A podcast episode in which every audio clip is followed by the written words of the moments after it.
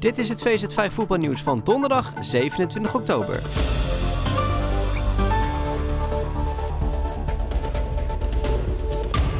Ajax is woensdagavond door Liverpool uit de Champions League gekegeld. De Amsterdammers verloren in eigen huis met 0-3 door doelpunten van Mohamed Salah, Darwin Núñez en Harvey Elliott. Liverpool is daarmee zeker van overwintering in de Champions League.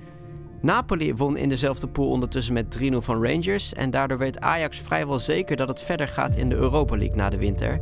Want Ajax mag volgende week in de laatste groepswedstrijd op bezoek bij Rangers met vier goals verschil verliezen om alsnog derde te worden.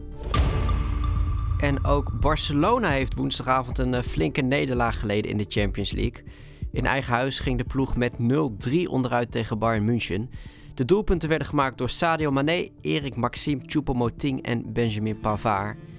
Door de overwinning is Bayern zeker van groepswinst in Pool C. Barcelona wist voordat het aan de wedstrijd begon al eh, dat het veroordeeld was tot het spelen van Europa League voetbal na de winterstop, omdat Internationale met 4-0 won van Victoria Pilsen. Ricardo Moniz is door de Hongaarse voetbalbond voor een maand geschorst. Moniz is trainer van het Hongaarse Zalaegerszegi TE en kreeg afgelopen weekend een rode kaart nadat hij het veld had betreden om zijn spelers van het veld te halen. Hij kon het niet verkroppen dat de supporters van tegenstander Honveet continu apengeluiden aan het maken waren. Eerder kreeg de club van Moniz ook al te maken met twee racisme-incidenten, maar het incident van afgelopen weekend was de spreekwoordelijke druppel. Het Youth League duel tussen Ajax onder 18 en Liverpool onder 18 van woensdagmiddag is behoorlijk uit de hand gelopen.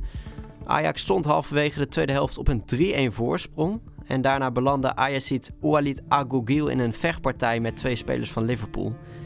Wat de exacte aanleiding is voor de fysieke confrontatie is vooralsnog onbekend. En dan nog transfernieuws, want Ryan Thomas keert terug bij PEC Zwolle. De Nieuw-Zeelander was transfervrij en hij tekent in Zwolle een contract tot het einde van dit seizoen met nog een optie tot een eh, langer verblijf.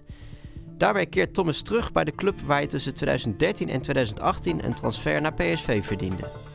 Dit was de VZ5 van vandaag. Wil je iedere dag het laatste nieuws volgen? Abonneer je dan op deze podcast. Tot morgen!